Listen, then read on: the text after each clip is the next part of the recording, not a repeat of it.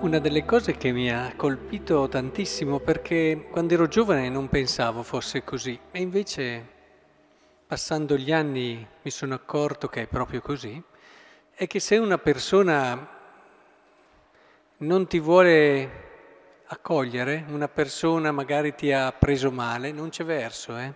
tu puoi fare quello che vuoi, ma... E, e dici, beh, dinanzi all'evidenza, no.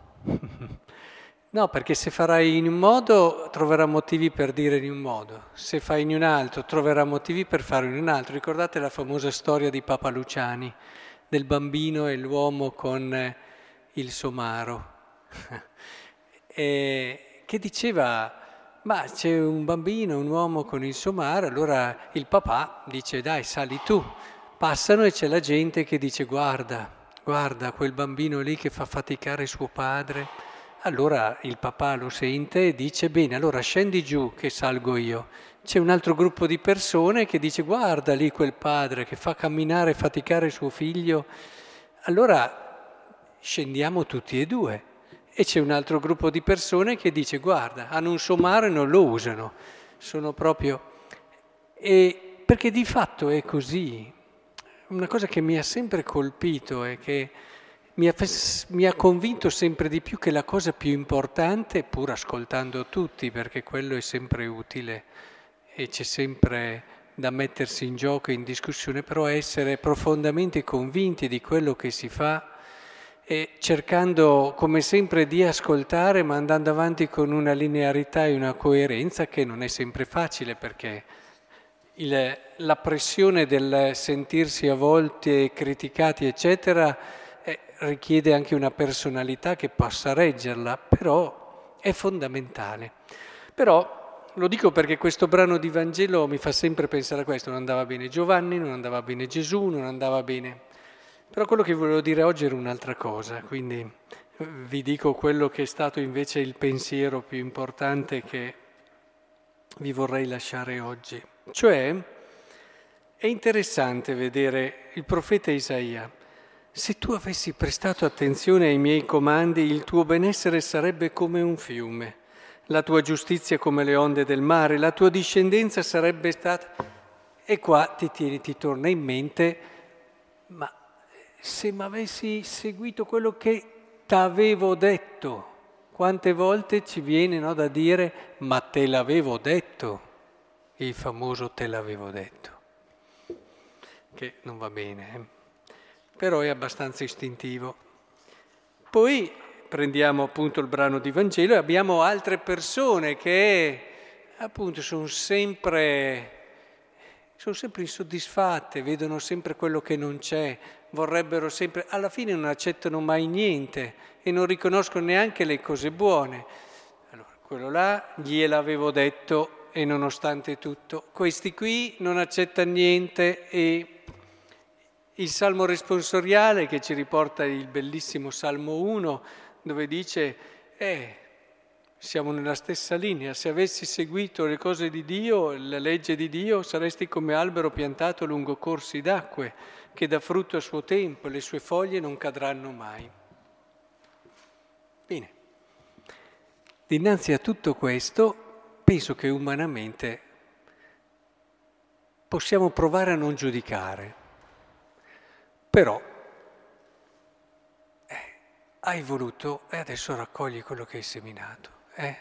Vieni umanamente da dire così, quando va bene, se no si giudica, se no sottilmente, guarda, gli sta proprio ben fatta. Ora però ci stiamo preparando al Natale. Il Natale ci fa capire la risposta di Dio. Il Natale è la risposta di Dio a noi che abbiamo fatto così e Dio non ci ha detto te l'avevo detto. Dio non ci ha neanche detto bene, hai fatto così, adesso raccogli quello che hai seminato. Non ci ha neanche detto eh, ma come sei insopportabile. Tanto queste cose ci sono già non c'è bisogno di andarglieli a dire. Quando sarete educatori e dovrete aiutare una persona, uno degli errori più grossi che si fa e anche più facili da fare e andargli a dire quello che sa già. E non serve, lo sa già che mettiamo a sbagliato, lo sa già che... La cosa importante è che dobbiamo imparare da questo Natale è guardare la risposta di Dio a un uomo così, che per certi versi, diciamocelo pure, è insopportabile sto uomo. Ma Dio, ma sei ancora qui? Eppure la risposta di Dio è stato mandare suo figlio. In attesa, eh? Neanche il più grande pedagogo ed educatore avrebbe ipotizzato una risposta di questo tipo che si è rivelata vincente. Si è rivelata vincente nonostante uno magari oggi si guarda intorno e dice, oh mio Dio, sì però è l'unica forza che potrà vincere il mondo, anzi l'ha già vinto. È che questo seme impiega tempo, impiegherà il tempo necessario per portare il suo frutto nella storia fino in fondo perché lui l'ha già vinta la storia, lui la salvezza di Dio è già arrivata, è, è solo che perché possa davvero vedersi nel concreto della nostra storia deve passare attraverso la nostra libertà, che accolga questa salvezza e allora richiede un po' di tempo.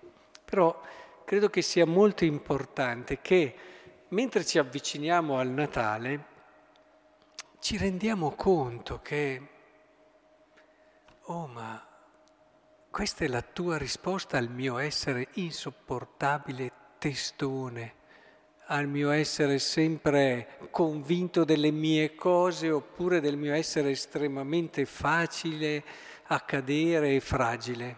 Questa è la tua risposta.